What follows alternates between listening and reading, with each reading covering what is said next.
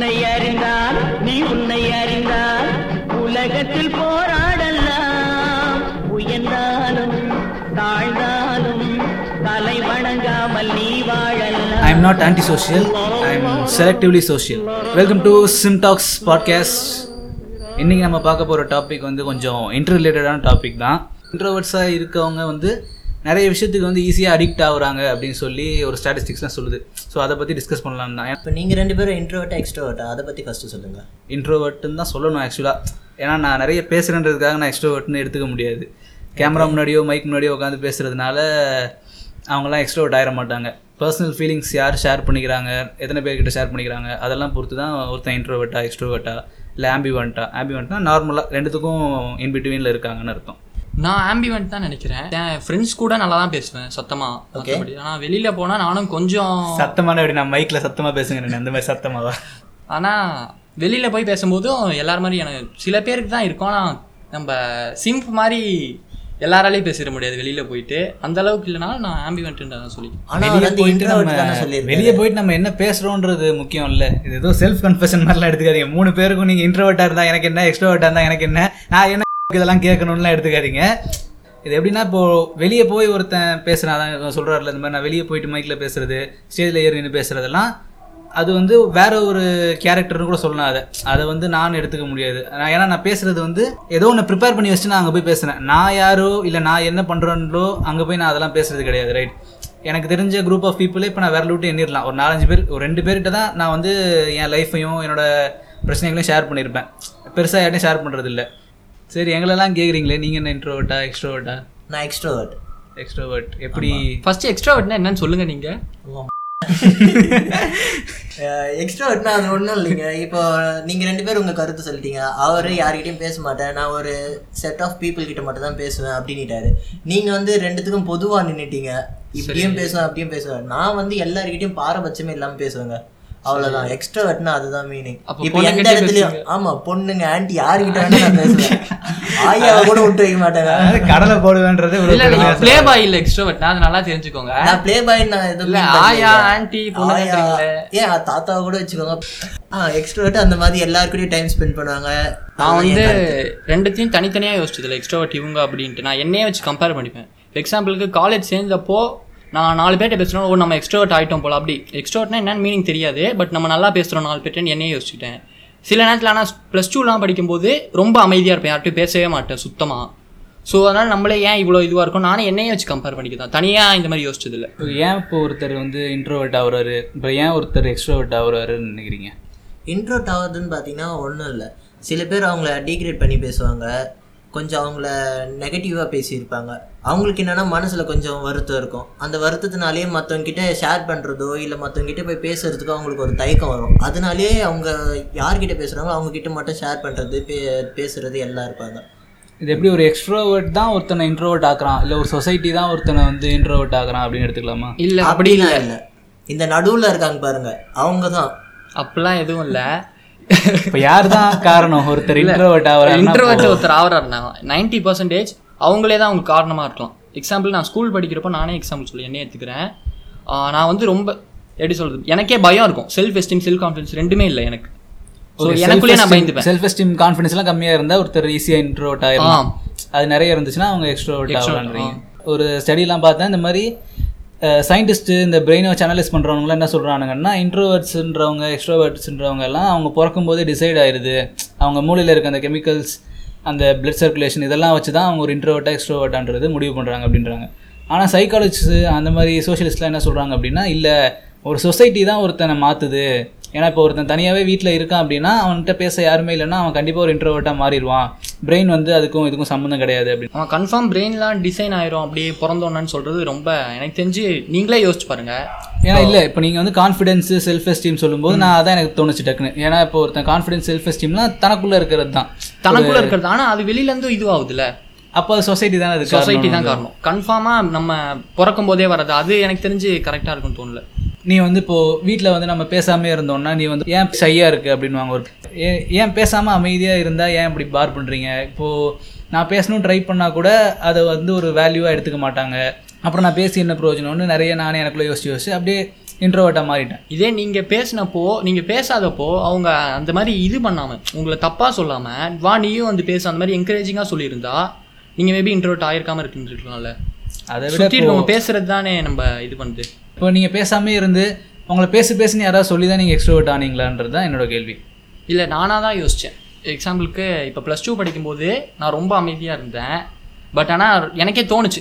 சரி, நம்ம ஏன் இப்படியே இருக்கோம்? சரி காலேஜ் போனப்பயாவது யோசிச்சு நம்ம பேசலாம்னு யோசித்தேன் சரி அதனால் காலேஜ் வந்த பிறகு நானே மாறிட்டேன். எனக்குள்ளே தான். அதுதான் சொல்கிறேன் நமக்குள்ளேயே தான் இருக்குது நம்ம மாறுறதும் மாறாததும்.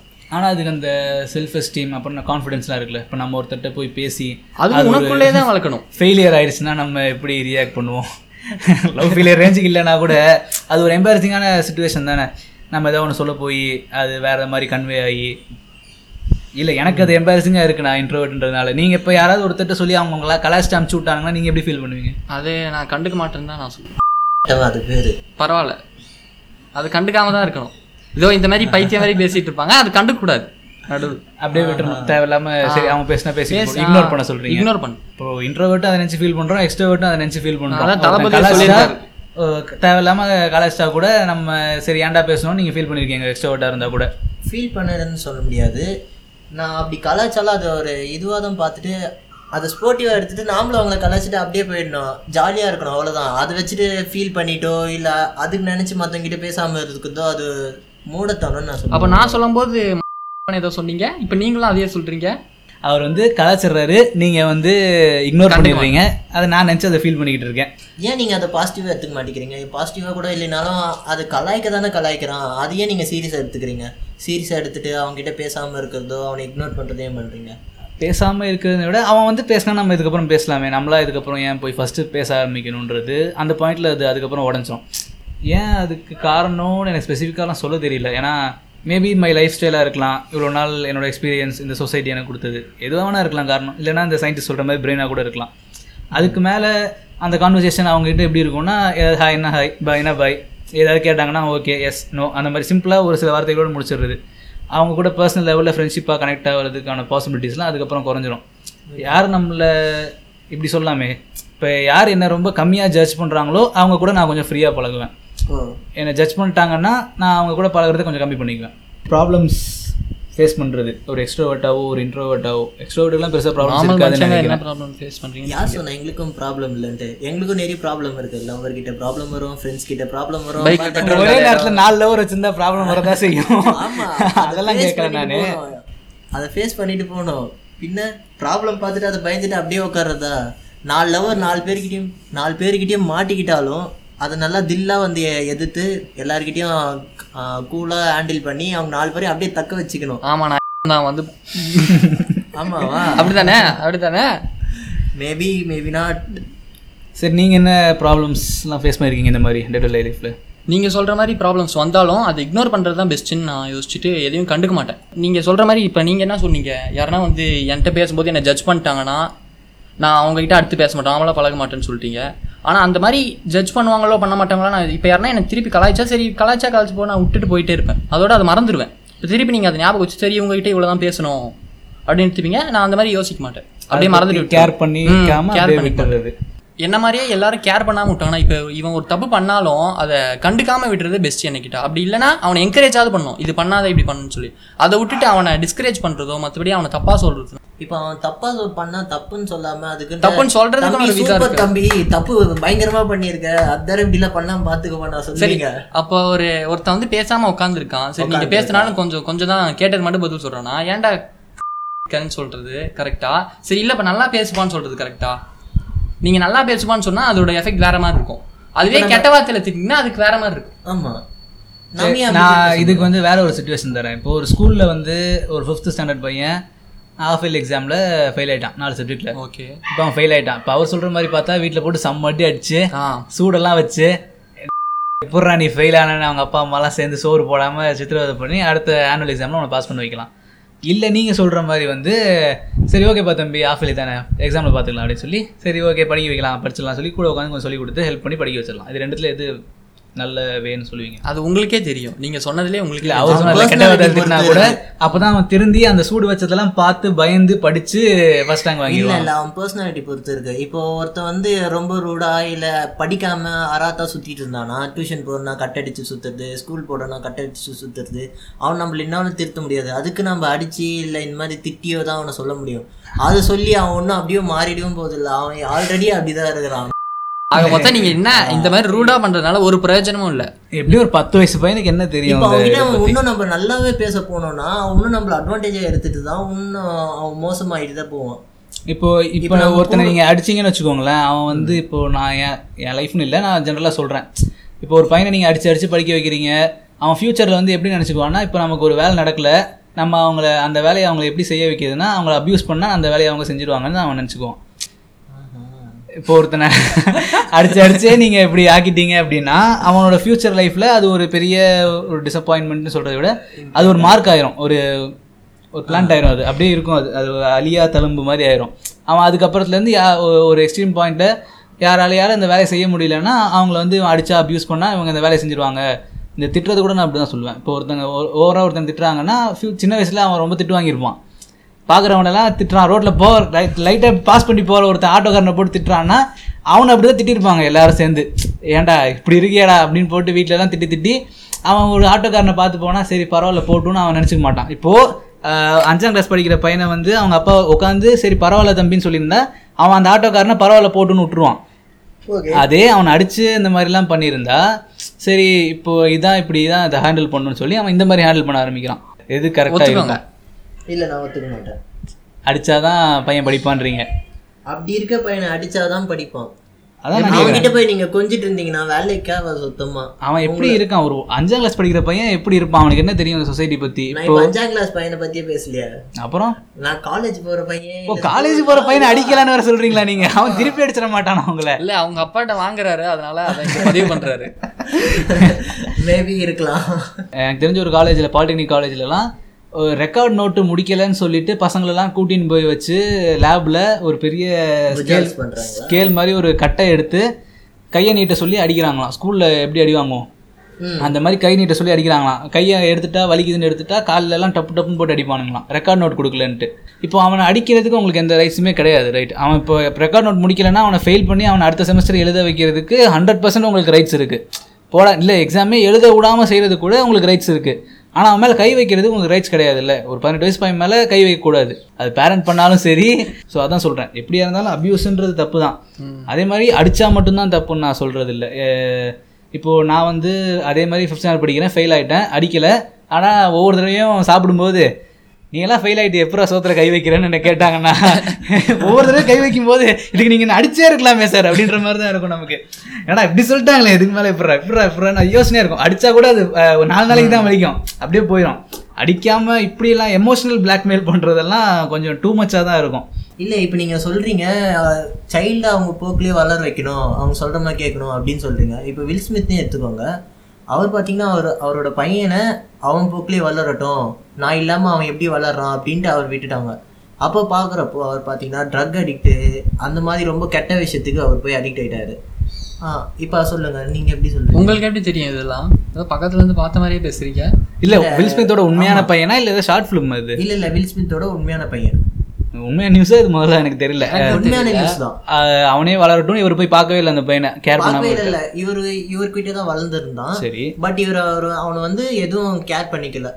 நீங்களே சொல்றீங்களே கேர் பண்ணிக்கல வளர்ந்துக்கப்பா தம்பி. இஷ்டத்துக்கு நீங்க. வந்து ஒரு. ஹாஸ்டல்ல சேர்த்து விடுறதுக்கும் நம்ம பேரண்ட்ஸ் கூட இருந்து வளர்க்குறதுக்கும் கேர் பண்ணிக்கிறதுக்கும் வித்தியாசம் இருக்கு. இப்போ இந்த பிரச்சனை எல்லாத்தையுமே ஸ்டேட்டஸில் சொல்கிறதெல்லாம் வந்து எப்படி பார்க்குறீங்க இந்த சுஷாந்த் சிங் சேர்த்ததுக்கு ஸ்டேட்டஸ் போடுறது இல்லை ஒரு பர்த்டேனா கூட ஸ்டேட்டஸ் போடுறது இதெல்லாம் எப்படி பார்க்குறீங்க நான் ஒருத்தன்ட்ட கேட்டேன் ஏன்டா யாரா இவருன்னு கேட்டா யாருன்னு எனக்கு தெரியலடா டோனி படம் மட்டும் பார்த்தேன்டான்றாரு. அப்ப எப்படி செத்தாருன்னு கேட்டா அதுவும் தெரியலன்றாரு. ஆனா feel மட்டும். ஃபீல் பண்றாரு. இது எப்படி இது? இந்த ட்விட்டரில் வந்து ட்ரெண்ட் பண்ணுறது நானும் வந்து ஒரு பப்ளிக்காக ஒரு ந நடக்கிற விஷயத்தில் நான் பார்ட்டிசிபேட் பண்ணுறேன் அப்படி எடுத்துக்கலாமா அது இல்லை ஃபேமஸ் ஆகணுன்றதுக்காக பண்ணுறானுங்கன்னு எடுத்துக்கலாமா? சரி எல்லாம் பேசுறாங்களே நம்மளும் பேசுவோம். அவ்வளவுதான். எல்லாரும் ஸ்டேட்டஸ் போட்டாங்க நான் மட்டும் போடாம. நாமளும் போட வேண்டியது நீங்க போட்டீங்களா? இல்ல நான் போடல. இந்த மென்டாலிட்டி தான் தூக்கணும். எல்லாரும் பண்றாங்க இவரு நானும் டோனி பத்திரிக்கை போட்டாரு. ஆனா கிரிக்கெட் எத்தனை மேட்ச் பார்த்தாருன்னே தெரியல ஆனா. match ஆற மேட்ச் எல்லாம் பாத்துருக்கேன்? டோனி ஆடுற மேட்ச் பாத்திருக்கீங்க எத்தனை மேட்ச் பாத்திருக்கீங்க இது வரைக்கும்? வாழ்க்கையில நீங்க நாலு மேட்ச் தான் கைவிட்டு என்ற பாத்துருக்கீங்க அளவுக்கு நான் பார்த்தது நிறையவே பார்த்துருக்கேன். ஸ்டேட்டஸ் பர்த்டே ஸ்டேட்டஸ் போடுறது. ரெஸ்ட் இன் பீஸ் ஸ்டேட்டஸ் போடுறதுனால ஒரு பிரயோஜனமும் கிடையாது. ஆனா ஏன் போடுறீங்க? சரி இது கூட பரவாயில்ல. விஜய் ஸ்டேட்டஸ்க்குன்னு ஒரு ஆயிரம் ரெண்டாயிரம் ஸ்டேட்டஸ் போடுறது. என்ன என்ன எனக்கு கணக்குல அதுவும் அடிக்ஷன்ல தானே வரும். அது அதுல உங்க லிஸ்ட்லயே இல்லையே அந்த அடிக்ஷன் விஜய் எடிஷன்லாம் நம்ம லிஸ்ட்ல கிடையாது. அது லிஸ்ட்ல சேர கூட தகுதி இல்லாத எல்லாம் நான் ரீசெண்டா பார்த்தேன் இந்த சுஷாந்த் சிங் செத்தப்போ வந்து இன்னொரு விஷயம் அதுக்குரிய ட்ரெண்ட் ஆச்சு. என்னன்னா நெப்போட்டிசம் யா நெப்போட்டிசம்ன்றது வந்து ஃபேமிலியோட ஸ்ட்ரென்த்தை வச்சு மேலே வந்துருக்காங்க. இந்த ஸ்கிரிப்டெல்லாம் ஃபேமிலியோட நான் வந்து அமிதாப் பச்சன் பையன். அதனால நான் வந்து இதில் நடிக்கிறேன். அப்படின்றதுனா சாதாரண ஒரு ஆளோட ஆப்பர்ச்சுனிட்டி தட்டி பறிச்சுறாங்க அப்படின்னு சொல்லி நெப்போட்டிசம் சொல்லிட்டு இருந்தாங்க. அது வந்து ட்விட்டரில் ட்ரெண்ட் ஆச்சு. அப்போ நான் சும்மா ட்விட்டரில் தேடிட்டு இருக்கப்போ என்ன பண்ணால் நிறைய போஸ்ட் தமிழ் ஆளுங்க போட்டிருக்கானுங்க. நெப்போட்டிசம் பாலிவுட்டே இப்படி தான் இருக்குது தமிழ் சினிமாவுக்கு பாலிவுட்டுக்கும் கம்பேர் பண்ணால் தமிழ் சினிமா எவ்வளோ பரவாயில்ல. பாலிவுட்லாம் ரொம்ப மட்டமாக இருக்குது அதில் வந்து சாதாரண ஒரு கடைநிலை ஆள்னால அதனால மேலே வர முடியாது. அதெல்லாம் கரெக்டரா நீ விஜய் டிபி வச்சிருக்க. யாரு விஜய்? அவங்க அப்பா யாரு? S A Chandrasekhar. அவங்க அப்பா வந்து விஜய் பிறக்கறதுக்கு முன்னாடியே அவன் படத்துலலாம் வந்து விஜய்ன்ற பேர்ல தான் ஹீரோ பேர் இருக்கும். பார்த்துருக்கீங்களான்னு தெரியல. பழைய படம்லாம் அந்த எஸ் ஏ சந்திரசேகர் படம்லாம். ரஜினியோட பேர்லாம் விஜய்னு வச்சிருப்பாரு. ஏன்னா அவர் பையனுக்கு விஜய்னு பேர் வைக்க போறாரு. பிராண்ட் பண்றாரு. விஜய் வந்து ஹீரோவாக போறாரு. அதனால விஜய்ன்ற பேரை நான் திருப்பி திருப்பி பிராண்ட் பண்றேன்ற பேர்ல அந்த பேரை வச்சு இப்ப இது பண்ணிட்டு இருந்தாரு. நீங்க விஜய் ஹிஸ்டரியை ரொம்ப தோண்டிருக்கீங்க போல. இந்த நாலு பேர் ஸ்டேட்டஸ் போட்டு போட்டு என்ன வெறுப்பேத்திட்டானுங்க. சரி ஓகே அதான் நீ வச்சிருக்க விஜய் டிபி வச்சுக்கிட்டு நீ நெப்போட்டிஸை பற்றிலாம் பேசுறது உனக்கு என்னடா இருக்குன்ற மாதிரி தான் இருக்கும் அது. நெப்போட்டிஸை பற்றி பேச தகுதி இல்லாதவங்கலாம் பேசுகிறாங்க ஆமாம் சூர்யா நான் தமிழ் சினிமா அதான் அவன் சொன்னான்ல. தமிழ் சினிமாவில் வந்து நெப்போட்டிசம் இல்லைன்றானுங்க. ஆனால் உள்ளே வந்து பார்த்தா சூர்யா கார்த்தி விஜய் மா வேற யார் இருக்கா? தனுஷ். ஆ தனுஷ் இருக்காரு. கமலோட பொண்ணு. நிறைய பேர் இருக்காங்கல்ல. எல்லாம் கிட்டத்தட்ட ஃபேமஸான top stars collection box office collection வர்றதுங்க எல்லாம் நெப்போட்டிசத்துலேருந்து வந்து பெரிய ஆளானவங்க தான். நாலஞ்சு பேர் தான் நெப்போட்டிசம் இல்லாமல் வந்திருக்கானுங்க. அதுவும் அவனுங்க ஸ்ட்ரகிள்லாம் சொன்னால் ஸ்டேட்டஸ் மோட்டிவேஷன் ஸ்டேட்டஸ் வச்சிருவானுங்க. அதே எடுத்து நான் யாருமே இல்லாமல் வந்தேன் தெரியுமா? அப்படின்னா அதுக்கு ஒரு ஸ்டேட்டஸ் பின்னாடி நாளை என்றும் நம் கையில் இல்லைன்னு ஒரு பாட்டை போட்டு அதை ஒரு ஸ்டேட்டஸ் ஆக்கிடுறது. தனியால ஒருத்தன் ஃபிலிம் இண்டஸ்ட்ரிக்கு வந்ததும் ஒருத்தன் காலேஜ் கிளம்பி போகிறதும் ஒன்று நினச்சிக்கிறானுங்க அவனுங்க நான் வந்து ஃபஸ்ட்டு டே காலேஜ் போகிறேன் நான் என்றும் நம் கையில் இல்லைன்னு ஒரு பாட்டை போட்டு உள்ளே போகிறது பப்ஸும் அங்கே போயிட்டு டிப்ரெஷன் இருக்கானுங்க. என்னை விட்டு உனக்கு பப்ஸ் சாப்பிட்டு போயிட்டானுங்க. டிப்ரெஷன் ஆயிடுவானுங்க காலையில் அவனுங்களை பிடிச்சி வச்சு அவனுங்க கூட பேசி பேசி சாவடிக்க வேண்டியதாக இருக்குது ஸோ இதெல்லாம் டிப்ரெஷனுக்கும் நெப்போட்டிசத்துக்கும் வேற என்ன? இன்ட்ரோவர்ட் இன்ட்ரோவர்ட்ல ஆரம்பிச்சு எங்கெங்கேயோ போயிட்டு இருக்கோம் நம்ம. சுஷாந்த் சிங்கும் இன்ட்ரோவர்ட்டாக இருந்திருப்பாருன்னு நினைக்கிறேன். அது சூசைட் ஒரு வழியாக அதுக்கு சூசைட் பண்ணுறவங்கள எப்படி நீங்கள் பார்க்குறீங்க சூசைட் சொல்றதுன்னு நான் பண்றதுன்னு பார்த்தா ஒரு முட்டாள்தனம். இப்போ நம்ம வந்து ஃபேமிலி பத்தி யோசிச்சாலோ இல்லை நம்ம ஃபியூச்சர் பத்தியோ இல்லை நம்ம சுத்தி இருக்கிறவங்க பத்தி யோசிச்சிருந்தா நம்ம ஏன் சூசைட் பண்ணோம்? அவங்களும் ஃபீல் பண்ணுவாங்களே? சரி இப்போ ஒரு அவனே. அந்த சுஷாந்த் சிங்கே செத்துட்டாருன்னு வச்சுக்கோங்க. சும்மா யார் என்னன்னே தெரியாமலே நிறைய பேர் ஸ்டேட்டஸ்ல டிபிலாம் வைக்கிறீங்க இல்ல ரைப்பு அது இதெல்லாம் போடுறீங்க. அவருக்கு அவ்வளோ பண்றப்போ நம்மள பெத்த அம்மா அப்பா எப்படி யோசிப்பாங்க? அவங்களுக்கு எப்படி இருக்கும்? சூசைட் பண்றதுன்றது ஒரு முட்டாள்தனம் தான் நான் சொல்லுவேன். சரி இப்போ ஒரு கோடி கடன் வாங்கிட்டீங்க கட்ட முடியல பேங்க்காரன் வந்து அசிங்கசியமா திட்டுறான். அதுக்கு என்ன உயிரோட இருந்து என்ன பண்ண முடியும்னு நினைக்கிறீங்க? விஜய் மலையா மாதிரி ஃப்ளைட் ஏறி மலேசியா போயிடணும். பார்த்தா முடிஞ்சா வந்து பிடிட்டாங்க உட்காந்துக்கணும் உங்களால கட்ட முடிஞ்சா வாங்க இல்லைன்னா எதுக்கு ஒரு கோடி ரூபாய் வாங்குறீங்க? மேல நம்பிக்கை ஏன் வாங்குறீங்கன்ற கேள்வி கிடையாது. வாங்கி இப்போ அவர் நிக்கிறாரு இந்த இடத்துல. நான் நிறைய கடையில எல்லாம் வேலை செஞ்சிருக்கேன் பார்ட் டைம்ல அப்போ ஒரு கிட்டத்தட்ட ஒரு இருபத்தஞ்சு லட்சம் கிட்ட செலவு பண்ணி செலவு பண்ணின்றதை விட கடன் வாங்கி ஒரு பேங்க்ல இருந்து வாங்கி ஆல்ரெடி ஒரு கடை வச்சிருக்காரு அவரு. இன்னொரு கடை அவர் ஓப்பன் பண்றாரு. இருபத்தஞ்சு லட்சம். மொத்த கடை கடைக்கு வாங்கின ஒரு ப பத்து பர்சன்ட் அமௌண்ட் தான் இவர் கையில இருந்து போட்டிருக்காரு. மீதி மொத்தமும் ஒரு பெரிய ப்ரைவேட் பேங்க்ல கடன் வாங்கி வச்சிருக்காரு. நான் அவர்கிட்ட கேட்டப்போ நான் எனக்கு அது அவ்வளோ பெரிய ஷாக்கிங்காக இருந்துச்சு. ஏன்னா என் லைஃப்பில் வந்து நான் கடனே வாங்கக்கூடாது நான் இஎம்ஐ கூட வாங்கக்கூடாதுன்ற ஒரு பாலிசியோட இருக்கேன். ஒரு பத்தாயிரம் ரூபா கூட சேர்த்து வச்சுட்டு அதை வாங்கிடணும். இஎம்ஐயில் எந்த பொருளும் வாங்கக்கூடாது அவர்கிட்ட கேட்கும்போது எந்த பிஸ்னஸ் மேன்பா கடன் வாங்காமல் இருக்கான்? அவர் வந்து ரொட்டேஷனில் காசு இருந்துகிட்டே இருக்கும். அவர் வந்து கடனை ஒரு பெரிய விஷயமா அவர் பார்க்கல. ஸோ அதான். நான் கடன் வாங்காதீங்கன்றதை விட வாங்கிட்டேன். இப்போ வந்து இப்போ கொரோனா டைமில் அவருக்கு செம்ம டேமேஜ் இதனால. ஏன்னா கரெக்டாக கொரோனா ஜனவரி மாதம் கடை ஓப்பன் பண்ணார். கிட்டத்தட்ட ஒரு ரெண்டு மாதம் தான் கடை நடந்துச்சு. இருபத்தஞ்சு லட்சம்னா வட்டி எவ்வளோ வரும் ஒரு பேங்க்கில் ஸோ அது ஒரு பெரிய லாஸ் தான் அது. இப்போ நீங்கள் அவரை எப்படி கே- கேட்பீங்க ஏன்டா கடன் வாங்கினா கேட்பீங்க அவர் ஃபர்ஸ்ட் கடையும் கடன் வாங்கி தான் திறந்துருக்காரு. ஆனால் அந்த கடையோட கடன்லாம் ஓரளவு கட்டிட்டாரு இப்போ. ஸோ அந்த நம்பிக்கையில் தானே அவர் ரெண்டாவது கடை ஆரம்பிச்சிருக்காரு. இப்போ அவருக்கு என்ன ஒரு சொல்யூஷன் கிடைக்கும்? அத்தை பேங்க்ல இருந்து இன்னொரு கடன் வாங்கி இதை அடைக்க கொடுக்க மாட்டாங்க. கிரெடிட் ஸ்கோர்னு ஒன்று இருக்கு. அதுக்கு தான் வச்சிருக்காங்க. உங்க கொள்கை தான் கரெக்ட் என்ன எங்க கொள்கை? கடன் வாங்கக்கூடாது இஎம்ஐ வாங்காம. வாங்கக்கூடாது அதெல்லாம். இப்போ நான் வந்து வீட்டில் போயிட்டு எனக்கு வந்து டிப்ரெஷன் இருக்குன்னு நான் சொல்கிறேன் எப்படி எடுத்துவாங்க வீட்டில் நினைக்கிறீங்க? உங்கள் வீட்டிலலாம் எப்படி எடுத்துவாங்க? எனக்கு வந்து டிப்ரெஷன் இருக்குன்னு வீட்டில் போய் சொன்னா. எங்க வீட்ல காரி காரி மீவாங்க என்ன நான் உனக்கு என்னடா கைட்டு கீஸ்ட உனக்கு என்ன டிப்ரெஷன் எங்க வீட்ல ஏதோ காசு வாங்க போய் சொல்றான்னு நினைப்பாங்க. காலையிலேருந்து வேலை பார்த்துட்டு வரேன். எங்க வீட்ல நான் இங்க வேலைக்கெல்லாம் போயிட்டு வரேன் இதெல்லாம் கஷ்டப்பட்டு வரேன். எனக்கே எதுவும் இல்ல. நீ சும்மா வீட்ல தண்டத்துக்கு தானே இருக்க. உனக்கு என்ன டிப்ரெஷன் உனக்கு என்ன ஆக போகுது?